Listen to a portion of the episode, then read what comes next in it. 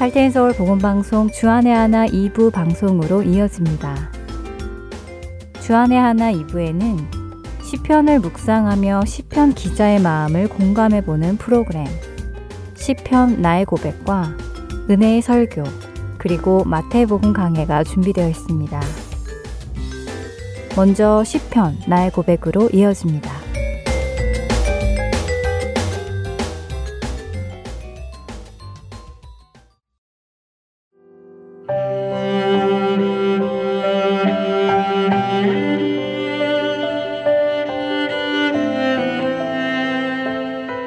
애청자 여러분 안녕하세요. 시편 나의 고백 진행의 민경훈입니다. 언젠가 믿지 않는 분들과 식사를 하는 자리였습니다. 식사 전에 기도를 하는 저의 모습을 보며 한 분이 제게 물어보셨습니다. 왜 그리스도인들은 식사를 하기 전에 기도를 하나요? 라고요. 그래서 저는 식사를 주신 하나님께 감사해서요. 라고 대답을 했지요. 그랬더니 그분께서 식사를 준 것은 본인 자신 아닌가요? 자신이 일해서 자신이 번 돈으로 식사를 하는 것이잖아요. 라고 다시 물으셨습니다. 그때 저는 그분께 저에게 일을 주신 분도 하나님이시고 그렇게 일을 하여 돈을 벌게 해준 분도 하나님이시라고 말씀을 드렸습니다. 그리고 제가 생각나는 대로 왜 하나님께 감사해야 하는지를 나열해 드렸지요. 지금 이 식당에서 음식을 만드는 주방장이 있음에도 감사하고 그 주방장이 음식을 만들 수 있는 재료가 있음에 감사하고 그 재료들을 키우고 추수한 사람들이 있음에 감사하고 또 그 재료들이 자라나도록 햇빛과 비를 주신 하나님께 감사한다고 말씀을 드렸던 기억이 있습니다. 사실 그렇지 않나요? 우리 입에 밥 한 숟가락이 들어오기까지 해도 하나님의 간섭하심과 주관하심이 있습니다. 하나님의 허락하심 안에서만 일어나는 일이니까요. 찬송가 중에는 세상 모든 풍파 너를 흔들어 라는 찬송이 있습니다. 그 찬송은 이렇게 시작하죠. 세상 모든 풍파 너를 흔들어 약한 마음 낙심하게 될 때에 내려주신 주의 복을 세어라. 주의 크신 복을 내가 알리라. 오늘 하루는 어떤 하루인가요? 잠자리에 들기 전 어떤 기도를 하며 잠이 드시는지요? 저는 이런저런 요구사항만 늘어놓다 잠이 드는 것 같은 기분이 듭니다. 여러 가지 어려운 문제들을 해결해 주시라고 부탁만 드리는 것 같습니다. 그렇지만 우리가 어려운 문제에서 눈을 돌려 하나님을 바라본다면 우리에게는 불평과 불만의 제목들보다는 하나님께서 내려주신 복들이 훨씬 더 많은 것을 알게 되지요. 데살로니가 전서 5장 18절은 범사에 감사하라. 이것이 그리스도 예수 안에서 너희를 향하신 하나님의 뜻이니라 라고 우리에게 말씀하십니다. 범사에 감사하라는 말씀은 모든 일에 감사하라는 말씀이지요. 우리 주위에 주어진 복을 한 가지 한 가지 세어보면 정말 모든 일에 감사할 수밖에 없다는 생각이 듭니다. 중요한 것은 범사에 감사하는 것이 권면이 아니라 그리스도 예수 안에서 우리를 향한 하나님의 뜻이라고 하십니다. 여러분들은 감사의 제목들을 세어보며 범사에 감사하며 살아가시는지요? 다가오는 추수감사절, 범사에 감사하는 우리가 되기를 소망하며 여러분과 시편 136편을 나누려고 합니다. 시편 기자는 26절이나 되는 구절을 한 줄 한 줄 감사의 제목을 적어 놓았습니다. 우리 각자도 시편 36편의 기자처럼 한 줄 한 줄의 감사의 제목을 적어서 읽어보는 추수감사절을 보내면 특별한 감사를 경험하는 올해의 추수감사절이 되지 않을까요? 그렇게 되는 우리가 되길 소원하며 시편 136편을 읽어드리며 오늘 시편 나의 고백 여기에서 마치겠습니다. 여호와께 감사하라. 그는 선하시며 그 인자하심이 영원함이로다. 신들 중에 뛰어난 하나님께 감사하라. 그 인자하심이 영원함이로다. 주들 중에 뛰어난 주께 감사하라. 그 인자하심이 영원함이로다. 홀로 큰 기이한 일들을 행하시는 이에게 감사하라. 그 인자하심이 영원함이로다. 지혜로 하늘을 지으신 이에게 감사하라. 그 인자하심이 영원함이로다. 땅을 물 위에 펴신 이에게 감사하라. 그 인자하심이 영원함이로다. 큰 빛들을 지으신 이에게 감사하라. 그 인자하심이 영원함이로다. 해로 낮을 주관하게 하신 이에게 감사하라. 그 인자하심이 영원함이로다. 달과 별들로 밤을 주관하게 하신 이에게 감사하라. 그 인자하심이 영원함이로다. 애굽의 장자를 치신 이에게 감사하라. 그 인자하심이 영원함이로다. 이스라엘을 그들 중에서 인도하여 내신 이에게 감사하라. 그 인자하심이 영원함이로다. 강한 손과 펴신 팔로 인도하여 내신 이에게 감사하라. 그 인자하심이 영원함이로다.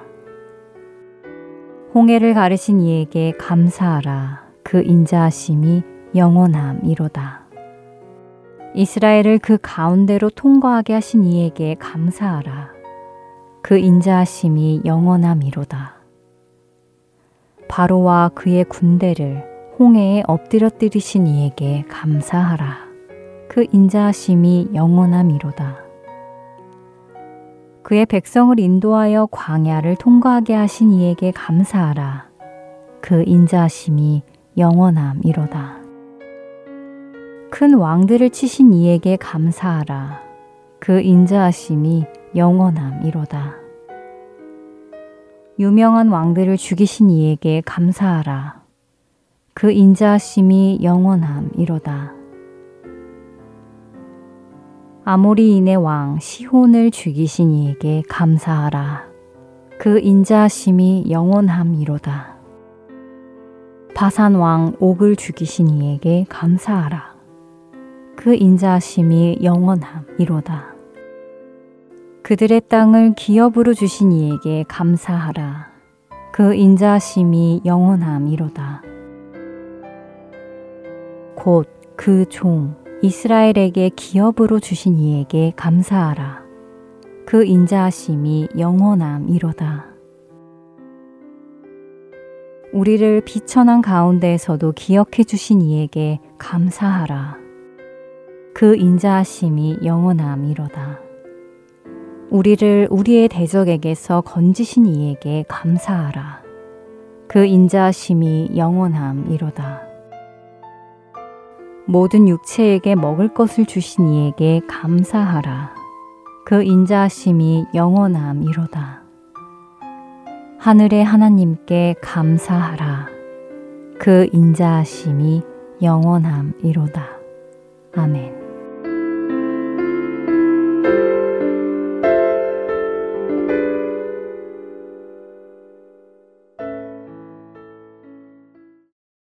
날 구원 하신 주 감사 모든 것 주신 감사.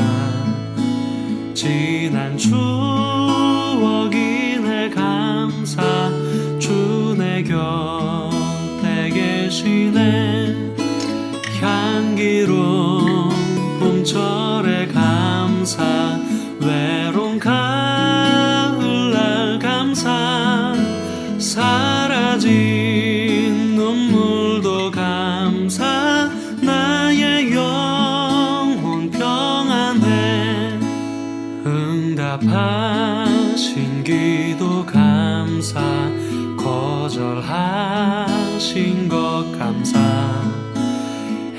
헤쳐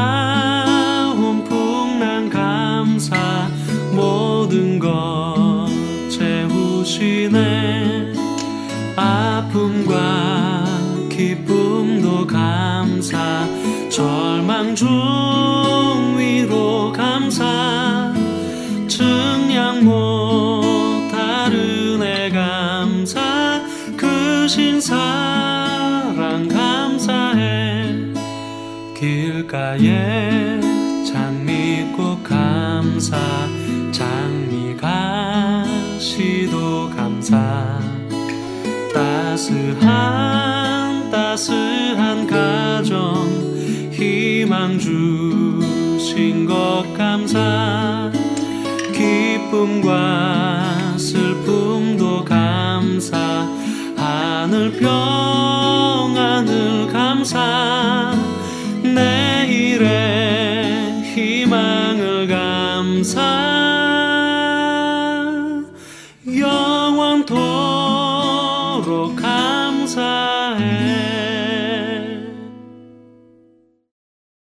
설교 말씀 함께 하시겠습니다. 오늘은 추수감사절을 맞이하여 졸지아 아틀란타 한비전 교회 이요셉 목사님께서 골로새서 3장 15절부터 17절까지의 말씀을 본문으로 참 감사합니다. 라는 제목의 말씀 전해 주십니다. 은혜의 시간 되시길 바랍니다.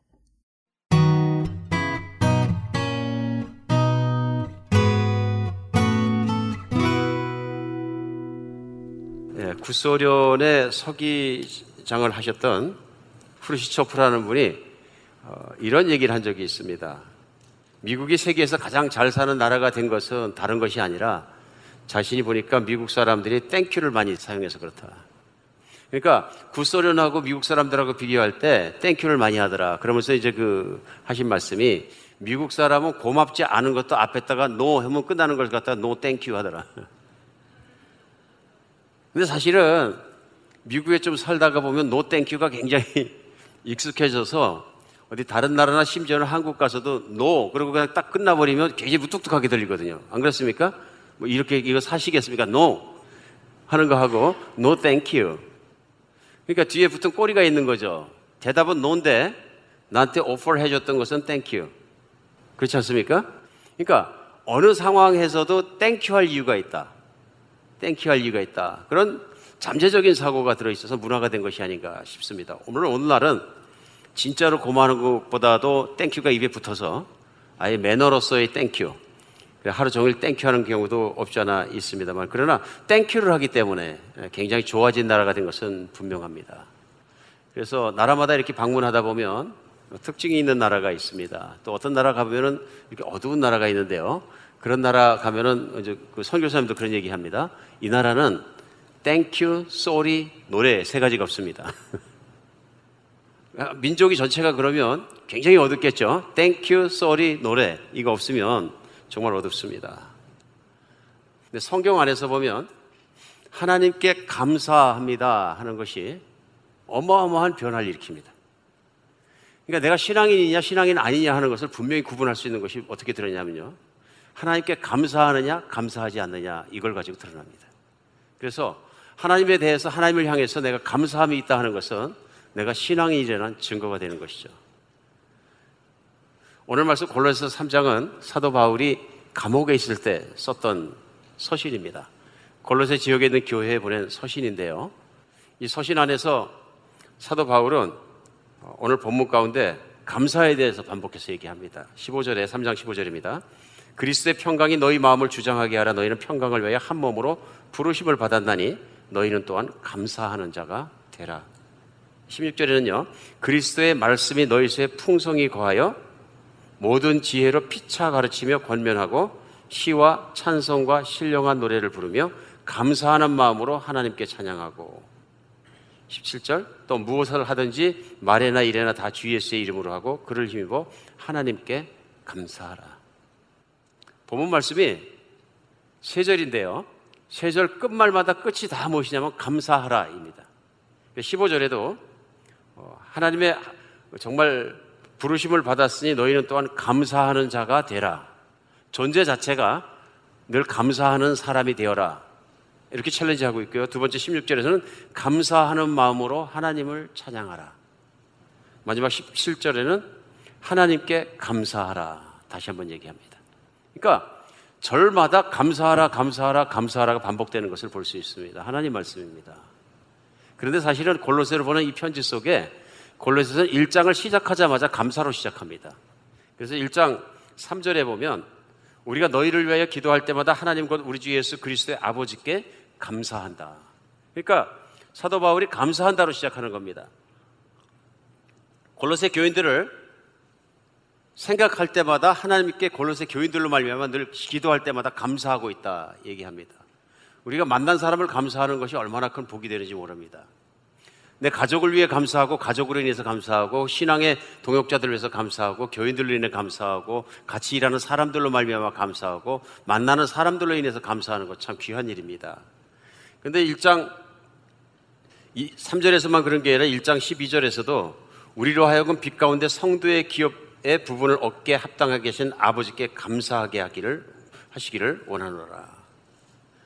2장 7절에도 그럽니다. 골로새 1장 2장 7절에 그 안에 뿌리를 박으며 세움을 입어 교훈을 받은 대로 믿음에 굳게 서서 감사함을 넘치게 하라. 계속 나옵니다. 그리고 3장으로 넘어서 오늘 본문 15절, 16절, 17절에는 감사하라, 감사하라, 감사하라가 이제 계속 반복되는 거죠. 신앙의 결과는 감사하라입니다. 하나님을 만나서 내가 하나님 분명히 만났다는 증거가 무엇이냐면요. 하나님께 감사하는 사람이 된 것입니다.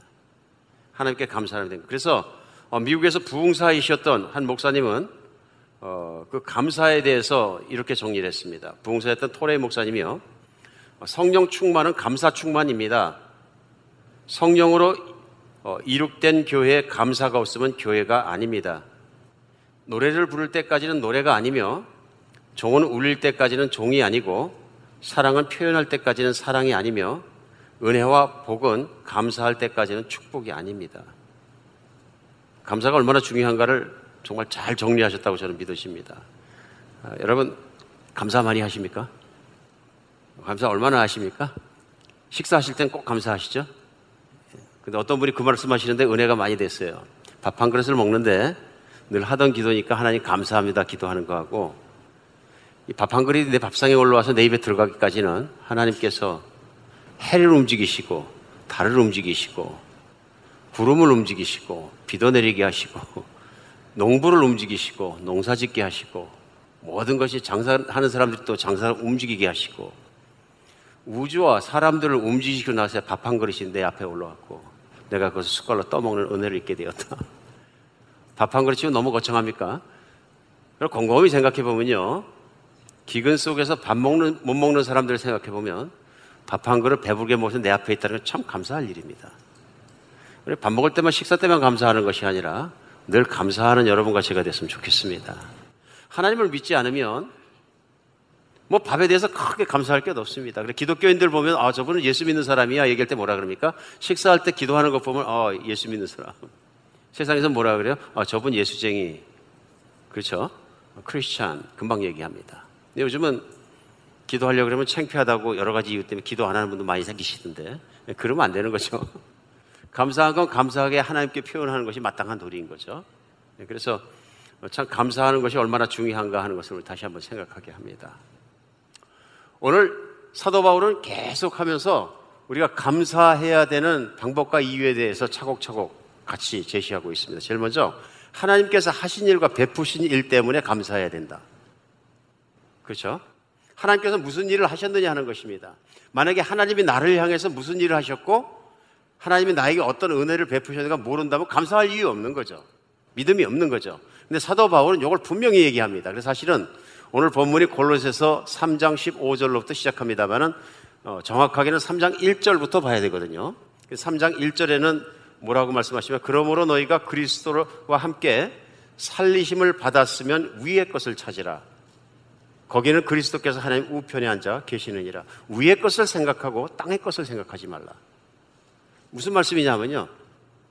예수님으로 말미암아 살림을 받았으면, 살리심을 받았으면 내가 세상에서 사망할 수밖에 죽을 수밖에 없고 하나님의 저주를 받을 수밖에 없는 죄인이었는데 예수님이 이 땅에 오셔서 나를 대신해서 십자가에 못 박혀 죽으시고 피 흘려 죽으심으로 하나님께서 누구든지 믿는 사람마다 과거의 죄를 용서받는 길을 열어주신 것.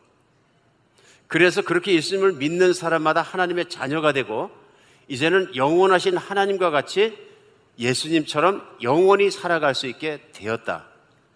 그것을 보증하기 위해서 하나님께서는 3일 만에 예수님을 죽은 무덤 가운데서 살려내시고 하늘로 올리셔서 보좌 우편에 앉아 계시고 지금은 왕이시고 그 예수님이 우주와 지구를 다스리고 계시다. 보이는 것과 보이지 않는 모든 것을 그 보좌에서 다스리신다. 이걸 믿는 것이 하나님을 믿는 것이죠. 그리고 예수님을 믿는 것이죠. 그래서 예수님과 함께 영원히 살아가는 살리심을 받았으면 이제는 세상을 보지 말고 예수님을 쳐다봐라 하는 것이 3절 3장 1절에 시작하는 도전입니다. 그래서 오늘 본문은 그렇기 때문에 예수님으로 인해서 하나님과 우리에게 평강하게 되었으니 15절이 그거죠. 평강하게 되었으니 그 평강을 누리고 그로 말미암아 하나님께 감사하라 하는 것이죠. 이거 하나님의 은혜로 나를 이렇게 자녀 만들어 주셨으니 감사하라. 그런데 감사하는 것이 생각같이 그렇게 쉽지만은 않다 하는 것입니다. 왜 안 쉬우냐 하면 우리는 성경에 나와 있는 수천 년 전에 이스라엘 사람들이 하나님의 큰 선택과 사랑과 부르심을 잊고도 하나님께 감사하지 않고 산 것이 어떤 결과가 된 것을 분명하게 성경 속에서 알고 있습니다. 하나님께서 아브라함 때부터 그 후손을 약속을 주시고 내 백성을 삼겠다 그러셔서 이스라엘 후손들을 백성 삼아 주신 것 부르심입니다. 큰 은혜인 거죠. 그런데 그들이 이집트에서 오랜 세월 동안 종살이하고 있고 노예 생활에서 힘들 때 그들이 부르짖으니까 하나님이 들으시고 모세를 보내서 구출하십니다. 아무도 세계 최강의 왕으로부터 빼낼 수 없는 민족을 다 빼내십니다. 그래서 홍해를 가르고 그들을 광야 가운데에서 가나안 길로 인도하게 되는데요. 출애굽기는 그들이 얼마나 기뻐했는지를 15장에서 적고 있습니다. 홍해가 갈라지고 최강의 군대가 물속에 수장되고 하나님의 백성은 광야 가운데 나와 섰는데 다 구군행을 보면서 위대하신 주, 위대하신 하나님, 우리를 사랑하신 하나님, 선하신 하나님을 북을 치고 노래를 하고 열광합니다. 이거는 월드컵에서 우승해갖고 열광하는 것 이상의 열광인 거죠. 맞습니까?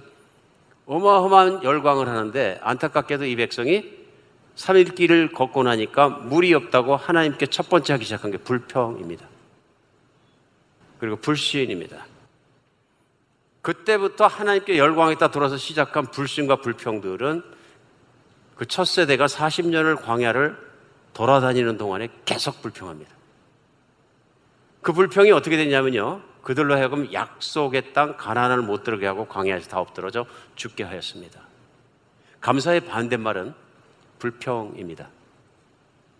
근데 우리도 교회 다니고 예수님을 믿고 내가 구원받고 영원히 살아가는 걸 믿으면서도 때때로 우리는 하나님을 향해서 불평하고 있는 불만 있는 자신을 발견할 때가 있습니다. 그러면 그 결과가 어떻게 되냐면요. 하루 종일 살면서 감사하다 하나님께 하는 고백이나 기도를 잘 하지 않는 자신을 발견하게 됩니다. 이유는 간단합니다. 하나님한테 불만이 있어서 그런 것 같습니다. 하나님이 나의 모든 걸 채워주시고 모든 걸 기쁘게 해주셨으면 내가 기뻐할 텐데, 뭐 그렇게 안 해주신 것 같은데 현실이 잘 안 풀리는데 나보고는 성경에선 뭐 맨날 기뻐하라 그러고 감사하라 그러니까 현실감 없게 들리는 겁니다. 아, 오늘도 교회 설교에서는 감사하라 그러는데 성경에서는 감사하라 그러고 항상 기뻐하라 그러는데 나는 영 거리가 느껴지고 남의 소리처럼 들린다. 남의 소리처럼 들린다. 그러면 사실은 오늘 본문인 골로새서 3장에서는 예수 그리스도를 바라보라고 한 다음에 바로 하는 말이 있습니다. 그것이 뭐냐 하면 위의 것을 생각하고 땅의 것을 생각하지 말라 하는 이절과 함께 그 다음부터 나오는 절입니다. 그래서 5절에 보면 3장 5절에요. 그러므로 땅에 있는 지체를 죽이라 하고 얘기합니다. 그 땅에 있는 지체를 3장 5절에서 어떻게 설명하냐? 곧 음란과 부정, 사욕과 악한 정욕과 탐심은 우상숭배니라.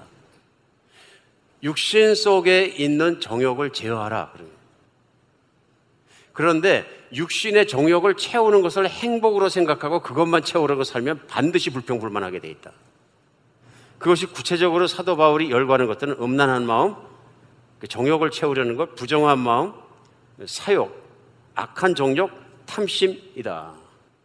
내 마음 속에 있는 육신이 원하는 욕심 이런 것들을 제어하지 않고 이것을 채우려고 노력하면 하나님을 바라보지 않는다.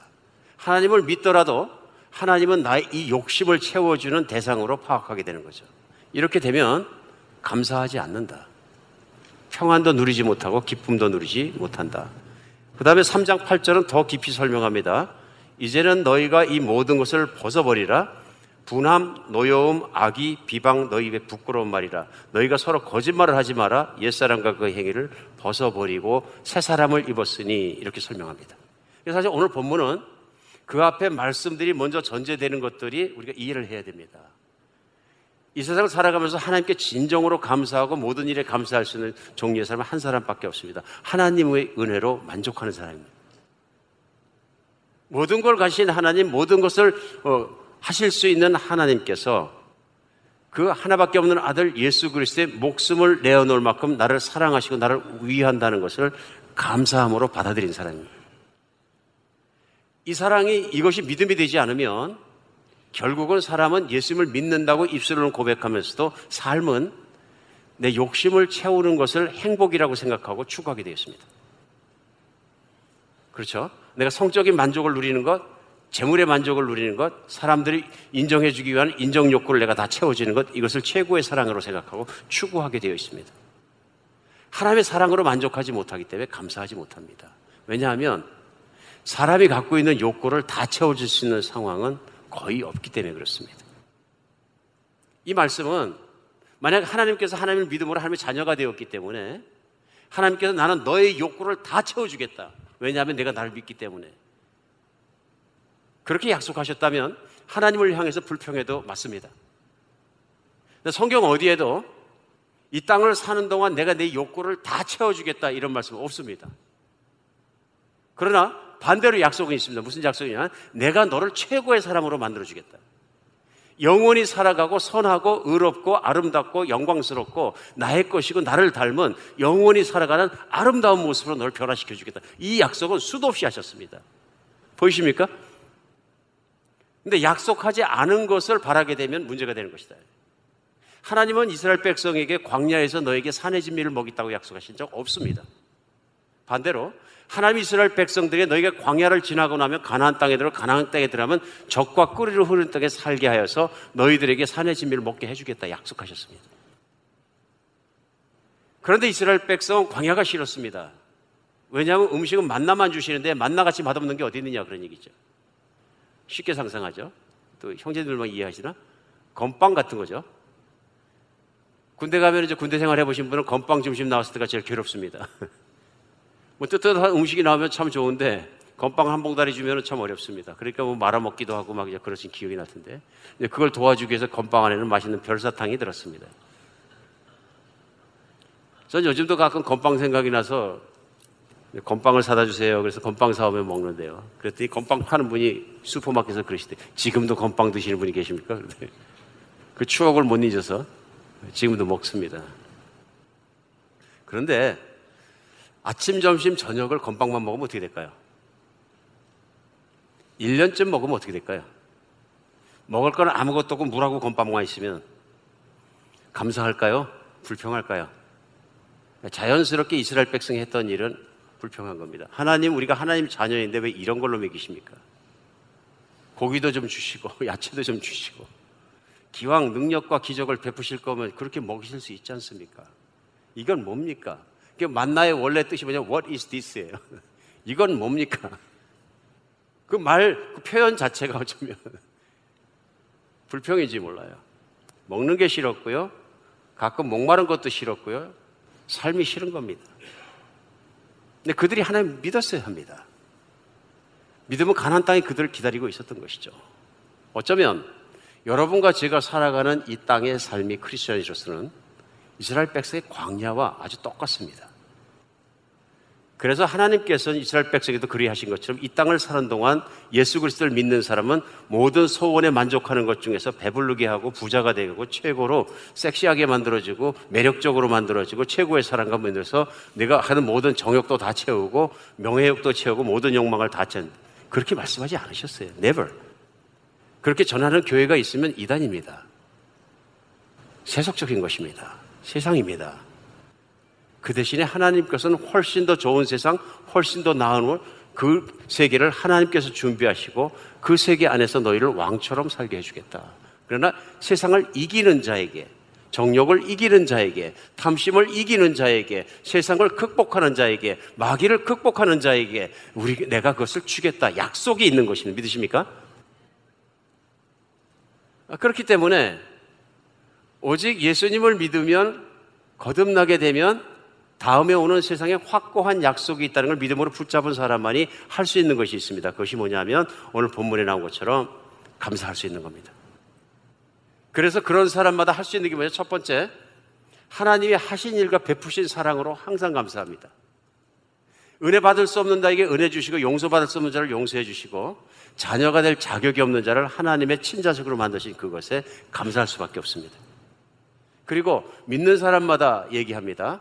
하나님께서 나를 내 욕망대로 다 채워주진 않으셨지만 돌아보니까 힘들 때는 힘들 때로 도와주시고 먹을 게 없을 때 먹을 대로 먹여주시고 하나님께서 만나와 반석에 나는 물에서 주신 것처럼 그렇게 나를 세상에서도 지켜주셨다는 걸 알게 됩니다. 믿으십니까? 그러니까 하나님의 베푸시고 하신 일에 대해서 감사할 수밖에 없다. 그리고 오늘도 나에게 먹을 것을 주셨으면 그것이 무엇이든 간에 감사할 수밖에 없다. 두 번째 있는 게 뭐냐면요. 하나님이 하실 것을 미리 감사할 수 있습니다. 성경은 믿음이 무엇이냐면요. 하나님은 선하시고 나를 향해서 온전하게 사랑하시는 분이십니다. 그래서 하나님께서 약속하시고 내가 기도하면 듣겠다. 응답하겠다. 심지어는 예수님은 내 말이 너희 안에 거하고 너희가 내 안에 거하면 무엇이든지 원하는 대로 구하라. 그러면 내가 이루겠다. 그러나 예수 그리스도의 말씀의 진리 안에서입니다. 예수 그리스도의 약속 안에서입니다. 약속이거든요. 심지어는 내가 이행하겠다 하고 약속하셨어요. 그러니까 기도는 반드시 응답된다. 응답의 결과는 하나님의 뜻대로 주시는 것이다. 그렇기 때문에 그 하나님의 약속을 내가 붙잡고 미리 기도할 수 있다. 예수님께서 그렇기 때문에 그렇게 사셨습니다. 그래서 예수님은 제일 힘든 시간, 십자가를 매셔야 되는 그 전날, 제자들과 함께 아픔을 다 나누고, 이제 요한복음에 보면 내가 올라가면 성령님이 오실 것과 내가 십자가에 못 박혀 죽어야 될 것과 아픔을 겪을 것, 죽음을 겪을 것 다 말씀하시고, 제자들과 함께 마지막으로 감난산으로 가셨습니다. 거기서 이제 밤에 붙잡히시게 되는데요. 근데 그때 가시는 장면을 이렇게 묘사합니다. 마태복음 26장 30절에서는요. 이에 저희가 찬미하고 감난산으로 나가니라. 찬미하고 곧 하나님께 감사하고 하나님의 영광을 감사하며 예수 그리스도의 걸어가실 길을 감사하며 걸어갔다 하는 것입니다. 예수님의 감사가 일상 생활이셨습니다. 광야에서 사람들이 밥 먹을 것이 며칠간 굶었을 때에도 장정만 5천 명을 먹이고 오병이어 기적을 위해서 그 기적을 베푸실 때 제일 먼저 하신 일은 아이가 가지고 있던 보리떡 다섯 개와 물고기 두 마리를 받아 드시고 하늘로 오르시고 하나님께 감사하고 나눠주신 일입니다. 먼저 한 것이 뭐냐면 주실 것에 대해서 감사한 거예요. 누가 주시냐면 아버지가 주시는 겁니다. 그러니까 지금 장정만 5천 명이니까 수만 명의 사람이 벌판에 앉아 있는데요. 제자들은 앞에 있었겠죠. 먹을 것이 없는데요. 아기가 가까운 보따리에 조그만 그 음식을 그냥 나눠줘라가 아니고요. 제일 먼저 하신 일을 하나님께 올려드리고 하나님께서 다 먹여주셔서 감사하고 나눠줘라. 먼저 하는 감사예요. 선감사입니다. 우리 인생 속에 다른 거 몰라도 우리 기도 중에 하나님 정말 기뻐 받으시는 믿음의 기도라고 저는 믿습니다. 하나님을 하나님을 믿고 하나님께 간구하는 만큼 좋아하시는 거 없는 것 같습니다. 하나님의 아버지 되신 걸 인정하는 것이거든요. 모든 것은 하나님으로부터 옵니다. 그럼 구할 것도 아버지께 구해야 되는 것이고 그런데 그냥 구하는 것이 아니라 믿음으로 구했을 때 그 믿음을 기뻐하신다고 성경 반복 반복 말씀하십니다. 그러니까 기도했으면 주실 것을 믿고 미리 감사해야 된다. 우리 주님께서는 늘 그렇게 감사하셨고요. 심지어는 모든 일에 감사하시던 것을 우리는 복음서를 통해서 알 수 있습니다. 그래서 감사는 믿음이 있어야 되는 것인 것 같습니다. 믿음 없이는 할 수 없는 게 감사다. 무엇보다도 힘든 일이 뭐냐면 무조건 감사? 무조건 감사가 뭡니까? 덮어놓고 감사? 어떤 환경에도 감사? 모든 일에 감사? 범사에 감사? 막무가내 감사? 이게 이제 표현이 다르지만 같은 뜻입니다. 오늘 본문 마지막 절 17절에요. 다시 한번 보겠습니다. 또 무엇을 하든지 말에나 일에나 다 주 예수의 이름을 하고 그를 힘입어 하나님께 감사하라. 보세요. 무엇을 하든지 doing이에요. 말에나 일에나 예수님의 이름으로 힘을 입어서 하나님 아버지께 감사하라. 짧게 바꾸면 범사에 감사하라. 어떻게 들으면 비현실적으로 들립니다. 왜냐하면 감사할 수 없는 일이 많이 있기 때문에.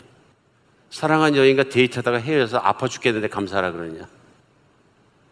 사업이 안 되는데 감사하라 그러냐.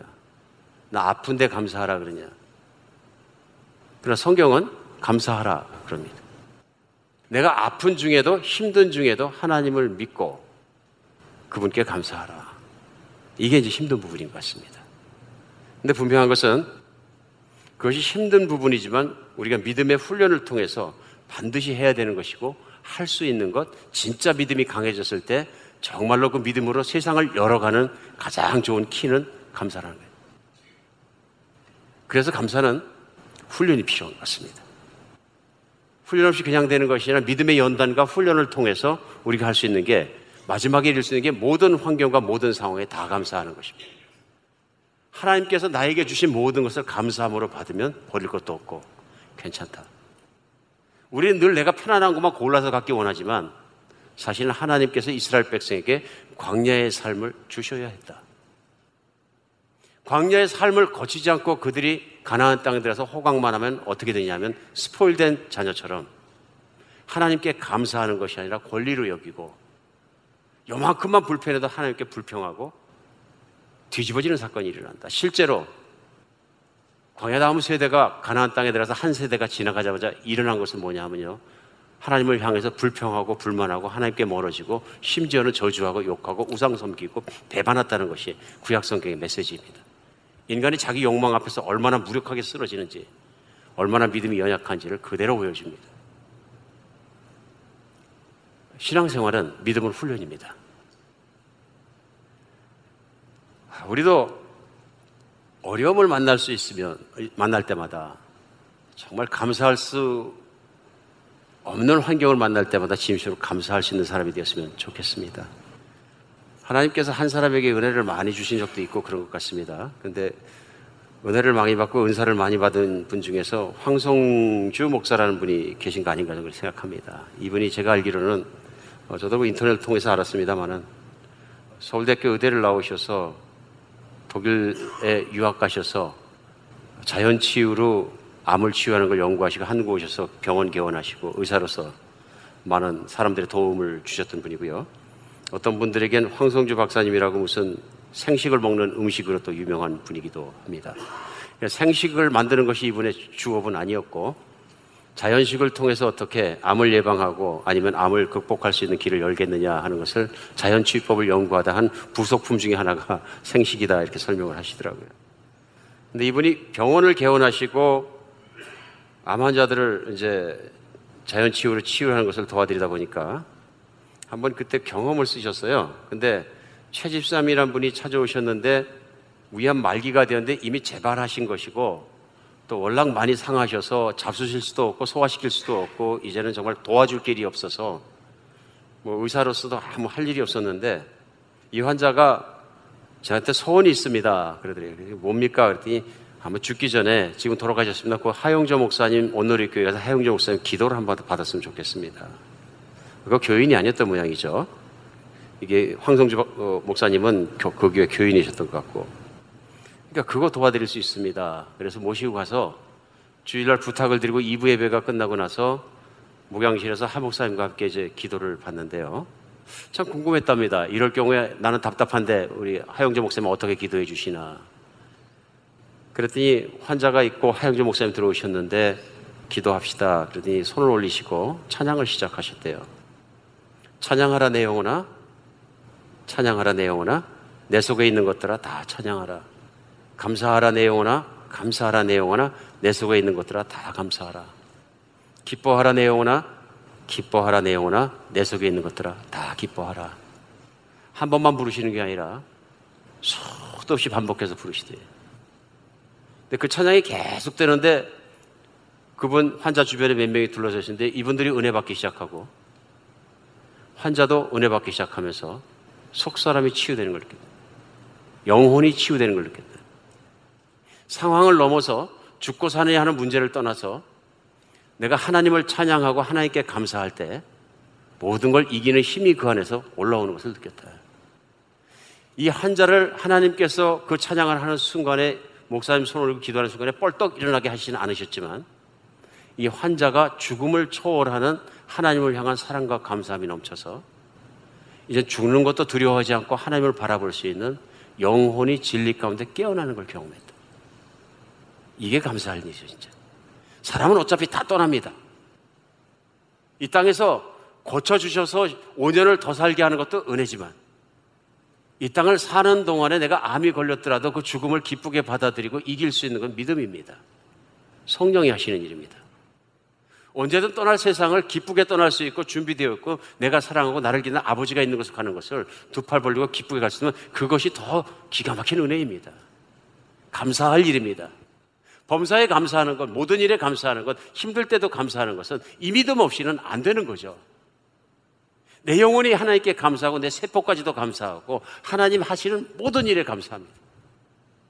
때로는 나에게 고난을 주셨어도 이스라엘 백성의 광야 생활도 고난 중에 배울 것이 있었고 할 일이 있었고 하나님 하실 일이 있다면 제가 정말 하나님의 소원대로 하게 하여 주시옵소서.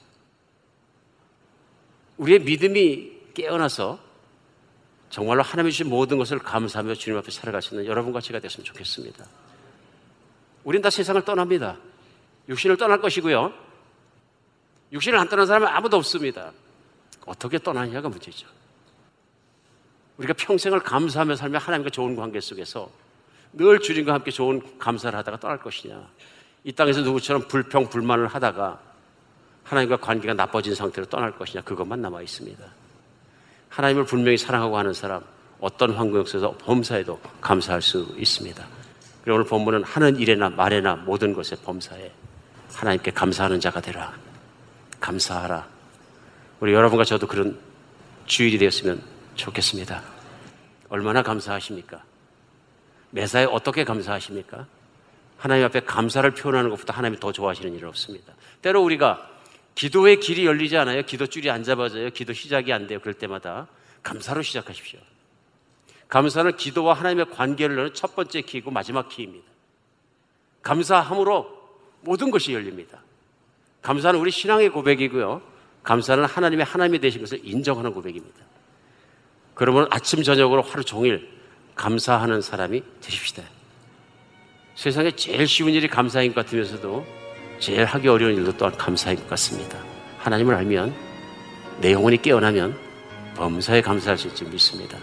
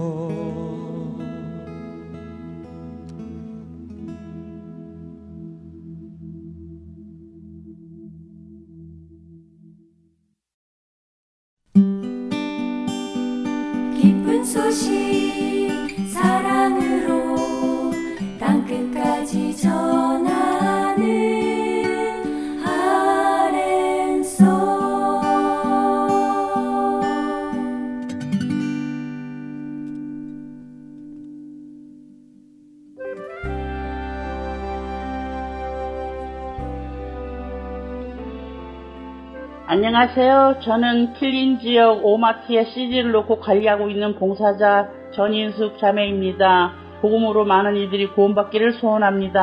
아멘. 안녕하세요. 저는 멤피스에서 CD 배치 봉사를 하고 있는 조영순입니다. 현재 Farmers Market과 아시아나 마켓에 CD를 놓고 있습니다. 이 CD로 예수 그리스도가 전해지고 많은 이들이 생명을 얻기를 소망하며 기도합니다. 감사합니다. 안녕하세요. 저는 워싱턴에서 CD 배치를 봉사하고 있는 이소벨입니다. 현재 패드류웨이 H마켓에 CD를 놓고 있습니다. 복음사에게 동참할 수 있어서 참 기쁩니다. 감사합니다.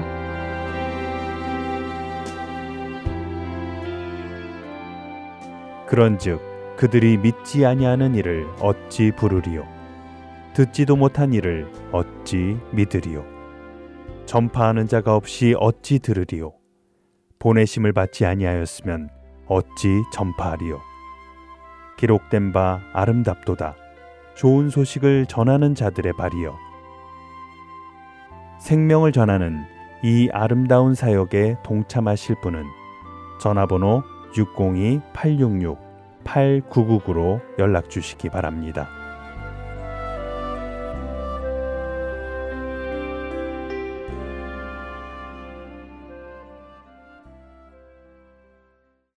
계속해서 마태복음 강해 보내드립니다.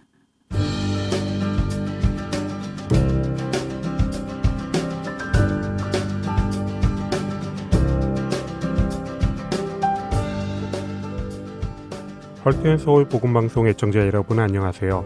마태복음 강의 김태정 목사입니다. 오늘은 마태복음 26장의 마지막 부분인 예수님께서 배신자 가론 유다와 함께한 자들에 의해 붙잡히시는 내용을 함께 살펴보도록 하겠습니다. 먼저 26장 47절부터 50절까지의 말씀입니다.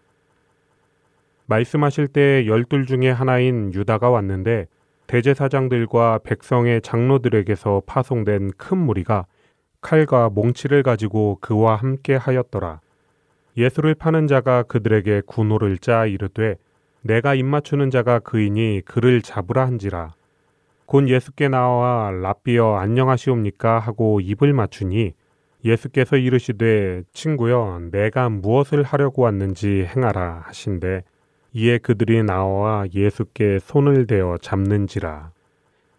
가론 유다는 예수님이 누구인지 무리들에게 알려주기 위해 예수님께 평화의 안부를 물으며 입을 맞춥니다.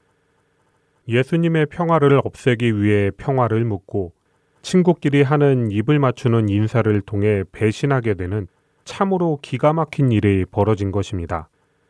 그는 다른 제자들과는 달리 예수님을 랍비라고 부르며 인사하는데 랍비는 훌륭한 선생님이란 뜻으로 존경의 의미를 담고 있는 말입니다. 하지만 그가 진짜로 예수님을 아는 참된 제자였다면 존경하는 선생님이 아니라 베드로처럼 주는 그리스도시요 살아계신 하나님의 아들이시나이다 라고 고백했어야 합니다. 하지만 안타깝게도 예수님과 가장 가까이 있었던 그에게 진실한 신앙 고백은 없었습니다. 그도 예수님의 제자라는 무리에 속해 있었지만 모두가 제자가 아니었다는 사실을 기억해야 합니다. 가론 유다도 분명 다른 제자들과 같은 곳을 보고 같은 길을 걸어가고 있다고 생각했을 것입니다. 하지만 우리는 나를 위한 예수님인지 예수님을 위한 나인지를 확인하고 결단해야 합니다. 마태복음 11장 17절에 우리가 너희를 향하여 피리를 불어도 너희가 춤추지 않고 우리가 슬피 울어도 너희가 가슴을 치지 아니하였다 함과 같도다라고 기록된 것처럼 예수님이 내가 시키는 대로 하지 않는다고 불평하는 자들의 이야기가 우리가 되지 않아야 합니다. 그렇지 않으면 우리 또한 예수님을 배반하고 파는 자가 될 것이기 때문입니다. 그리고 돌이킬 수 있는 기회를 여러 번 주신 예수님의 은혜에도 불구하고 결국 가론 유다는 예수님을 배반하고야 맙니다. 예수님께 친구의 증표로 입맞춤을 했던 그에게 예수님은 친구라고 부르며 그 일을 진행하라고 말씀하십니다. 예수님께서 어떠한 마음으로 가론 유다를 친구라고 부르셨는지 성경에는 기록되어 있지 않지만 우리 주님을 생각해 본다면 마지막까지도 그 영혼을 극률하게 여기며 친구로 부르셨을 것입니다. 미움이 아닌 안타까운 마음으로 한 영혼을 사랑하며 끝까지 기다리시는 예수님을 본받아 우리도 그렇게 살아가야 합니다. 우리가 복음을 전하고 호의를 베풀었을 때에 모두가 동일하게 반응하지는 않습니다. 오히려 경계하고 날선 반응을 보일 때가 더 많습니다. 사실 우리의 입장에서는 좋은 것을 권하고 호의를 베푸는데 이렇게 대접받는 것이 억울하게 느껴질 수 있습니다. 마치 잡상인이나 다단계 사업을 소개하는 사람 취급을 받으며 나의 시간과 감정과 노력을 쏟는 것은 정말로 어려운 일입니다. 하지만 우리가 그러함에도 불구하고 긍휼의 마음으로 섬기고 복음을 전할 수 있는 이유는 내가 그 사랑을 받았기 때문이고 이 일이 하나님께서 가장 기뻐하시는 일이기 때문입니다. 천하보다 귀한 한 영혼이라고 말씀하시는 예수님의 그 마음 때문입니다. 혹시라도 복음을 전하지만 냉소적인 반응으로 인해 오히려 상처받은 분들이 계신다면 복음을 전하는 우리의 사명이 무엇으로부터 시작된 것인지를 다시 한번 기억하시기 바랍니다. 내가 아니라 예수님으로 온전히 살아가는 그리스도인이라는 것을 다시 한번 기억해 볼 때에만 우리는 끝까지 이 길을 걸어갈 수 있습니다. 예수님을 붙잡으러 나온 사람들은 예수님을 무력으로 붙잡기 위해 칼과 몽치를 가지고 왔습니다. 그들이 이렇게 많은 무리 그리고 무기를 가지고 온 이유는 예수님과 제자들이 목숨을 걸고 저항할지도 모른다고 생각했기 때문이었을 것입니다. 실제로 대제사장의 무리가 예수님을 잡자 제자들은 저항합니다. 26장 51절부터 54절까지의 말씀입니다. 예수와 함께 있던 자 중에 하나가 손을 펴 칼을 빼어 대제사장의 종을 쳐 그 귀를 떨어뜨리니 이에 예수께서 이르시되 내 칼을 도로 칼집에 꽂으라 칼을 가지는 자는 다 칼로 망하느니라. 너는 내가 내 아버지께 구하여 지금 열두 군단 더 되는 천사를 보내시게 할 수 없는 줄로 아느냐?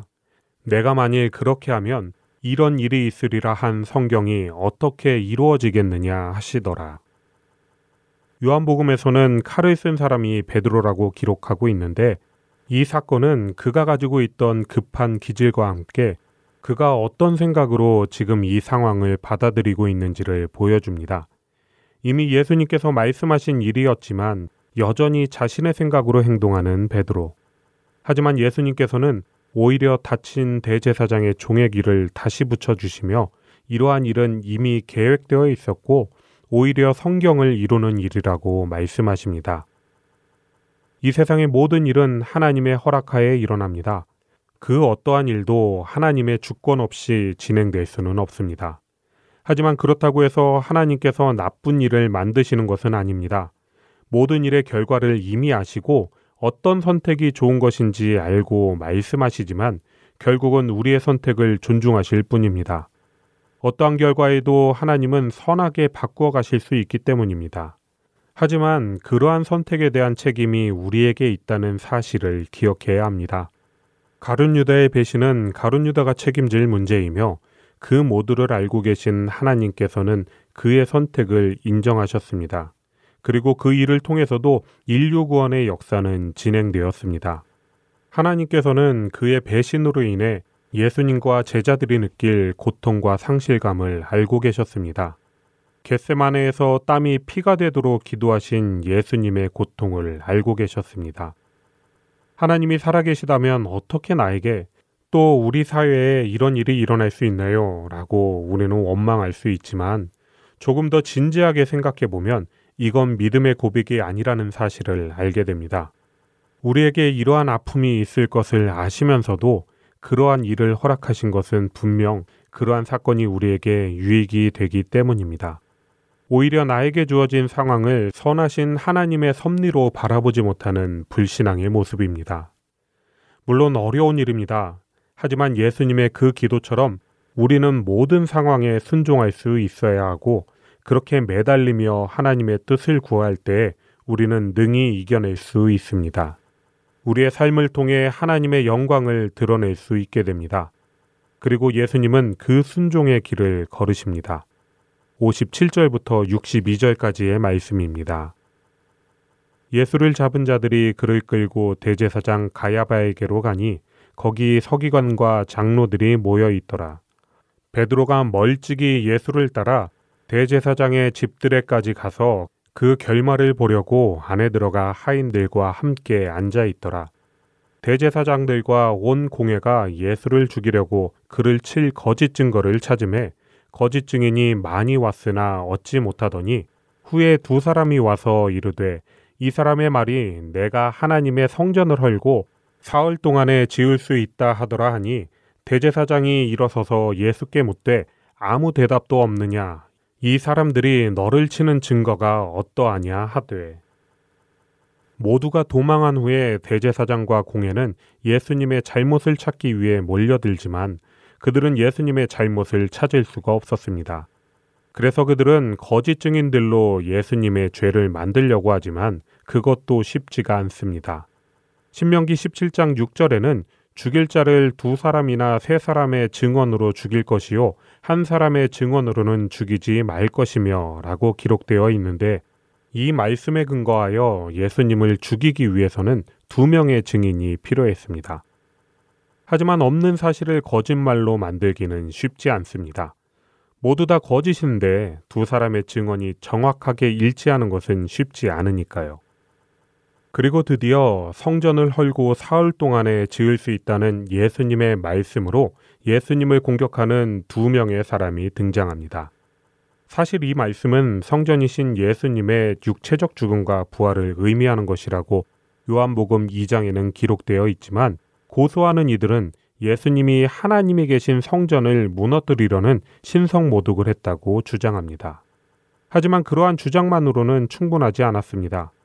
그래서 이것을 시작으로 예수님 본인이 직접 본인들이 생각하는 신성 모독의 내용을 이야기하시도록 질문을 합니다. 26장 63절부터 66절까지의 말씀입니다. 예수께서 침묵하시거늘 대제사장이 이르되 내가 너로 살아계신 하나님께 맹세하게 하노니 내가 하나님의 아들 그리스도인지 우리에게 말하라. 예수께서 이르시되 내가 말하였느니라.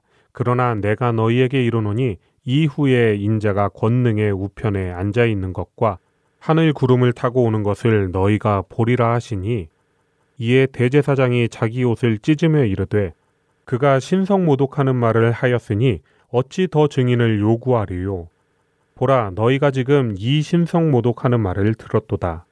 너희 생각은 어떠하냐? 대답하여 이르되 그는 사형에 해당하니라 하고 예수님을 구주로 믿는 우리가 생각하기로는 예수님의 말씀에 문제가 될 것이 하나도 없지만 예수님을 믿지 않는 당시에 그들에게는 대제사장의 질문 속에 있었던 하나님의 아들이라는 말과 예수님께서 자신이 권능의 우편에 앉은 것과 하늘 구름을 타고 오신다는 말씀은 충격 그 자체였을 것입니다.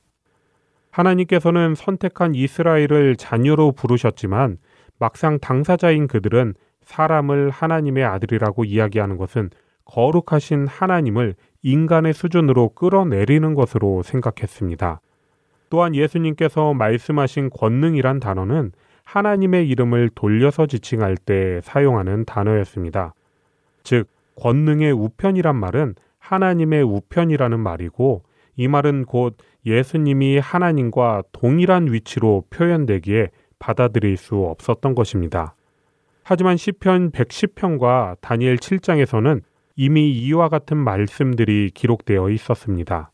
그저 참된 그리스도와 예수님에 대한 이들의 무지가 문제였을 뿐입니다. 그들이 생각하고 있는 그리스도는 현재의 자신들을 구해줄 정도이지 하나님과 동등한 그리고 심판주가 될 것이라고는 생각하지 못했습니다.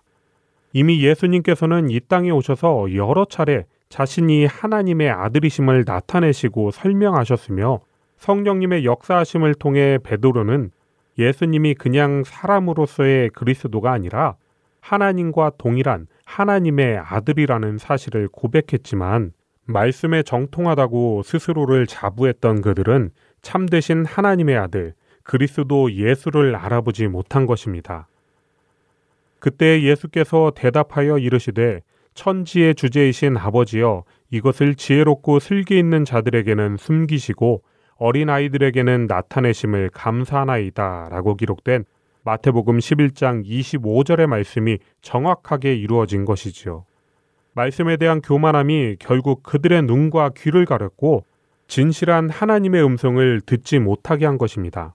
그리고 결국 예수님을 정죄하고 감히 하나님의 아들에게 모욕을 가하기 시작합니다. 그리고 그렇게 인간의 눈으로 바라보았을 때에는 패배한 것으로 보이는 예수님의 모습을 바라보던 베드로에게 드디어 자신의 굳은 의지를 증명할 기회가 찾아왔습니다. 26장 58절 그리고 69절의 말씀입니다. 베드로가 멀찍이 예수를 따라 대제사장의 집 뜰에까지 가서 그 결말을 보려고 안에 들어가 하인들과 함께 앉아 있더라. 베드로가 바깥 뜰에 앉았더니 한 여종이 나와 이르되 너도 갈릴리 사람 예수와 함께 있었도다 하거늘. 베드로는 예수님을 떠나 도망했지만 그렇다고 그냥 떠날 수는 없었습니다. 그래도 그는 예수님과 3년의 시간을 함께 지낸 수제자였으니까요. 정말 그 끝이 어떻게 될지 베드로는 예수님께서 잡히신 그 결말을 보기 위해 예수님을 따라갔습니다.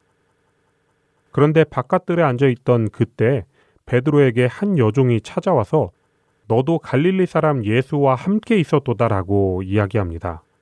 이미 예수님께서 잡히실 때 도망하고 지금은 몰래 숨어 있는 처지지만 예수님과의 의리로 이 자리까지 들어온 베드로입니다. 그리고 주와 함께 죽을지언정 주를 부인하지 않겠나이다라고 고백했던 그였습니다. 그런데 그랬던 그가 자신은 예수님을 모른다고 이야기합니다. 부인하여 이르되 나는 내가 무슨 말을 하는지 알지 못하겠노라. 맹세하고 또 부인하여 이르되 나는 그 사람을 알지 못하노라. 저주하여 맹세하여 이르되 나는 그 사람을 알지 못하노라. 그리고 곧 닭이 옵니다. 그리고 75절. 이에 베드로가 예수의 말씀에 닭 울기 전에 내가 세 번 나를 부인하리라 하심이 생각나서 밖에 나가서 심히 통곡하니라. 이미 베드로가 부인할 것을 말씀하신 예수님, 그리고 그 모습이 생각나서 통곡하던 베드로. 그는 왜 울었을까요? 난 이 정도밖에 안 되는구나. 예수님을 사랑한다고 호언장담하던 나는 거짓이었구나 라는 자괴감에 빠졌기 때문이 아닐까요? 예수님께서 부활하신 소식에도 복음을 전할 생각을 감히 하지 못하고 다시 예수님을 만나기 전에 일상으로 돌아가 버린 그의 모습을 보면 분명 그러합니다. 하지만 베드로만 이런 모습은 아닙니다. 예수님 없는 우리의 모습이라면 단 한 명의 예외 없이 모두가 똑같은 모습일 것이며 그렇기 때문에 우리는 예수님이 필요합니다. 내 안에 예수님만이 가득해야만 우리가 살 수 있습니다. 오늘은 예수님께서 배신자의 손에 넘어가시는 모습을 살펴보았습니다. 배신자의 무리와 예수님을 따르던 제자들. 따로 구별할 수도 없이 그들 모두는 자신들의 생각대로 행동했지만 우리 주님은 말도 안 되는 상황 속에서도 하나님의 뜻을 끝까지 순종하셨습니다. 이번 한 주는 좀 더 예수님의 그 모습을 기억하길 소원합니다. 우리의 모든 것이 예수님의 것이 되기를 간절히 기도하는 한 주가 되시기를 바라며 마태복음 강해 마치겠습니다.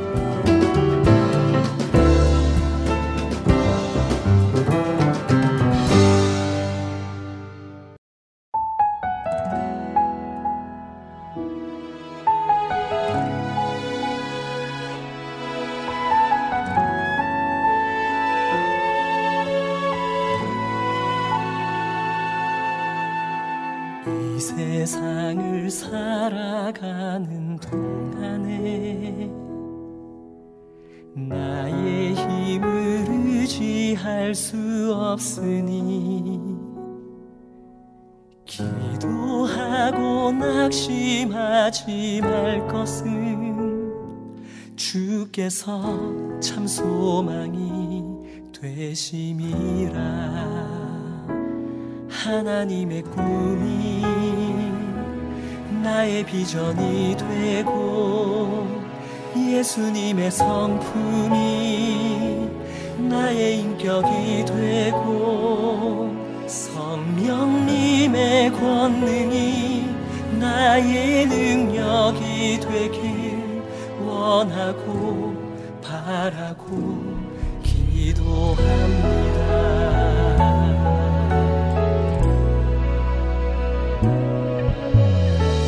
세상을 살아가는 동안에 나의 힘을 의지할 수 없으니 기도하고 낙심하지 말 것을 주께서 참 소망이 되시니라. 주의 길을 걸어가는 동안에 세상에 거두지할 수 없으니 감사하고 낙심하지 말 것을 참 기쁨이 되시니라. 하나님의 꿈이 나의 비전이 되고 예수님의 성품이 나의 인격이 되고 성령님의 권능이 나의 능력이 되길 원하고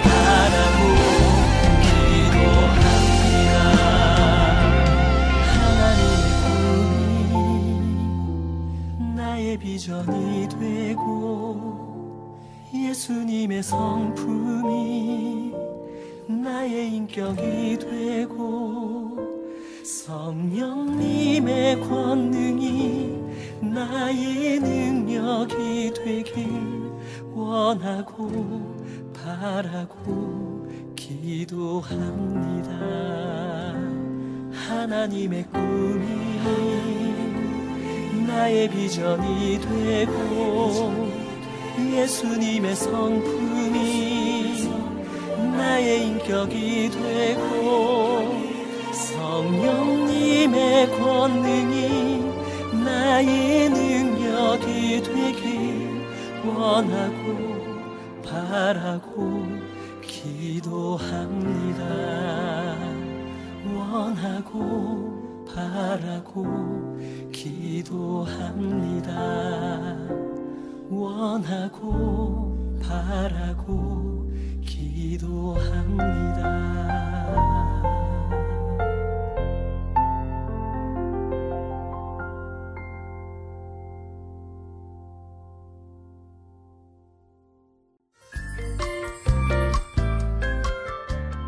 주안의 하나 2부 준비된 순서는 여기까지입니다. 함께 해주신 여러분께 감사드립니다.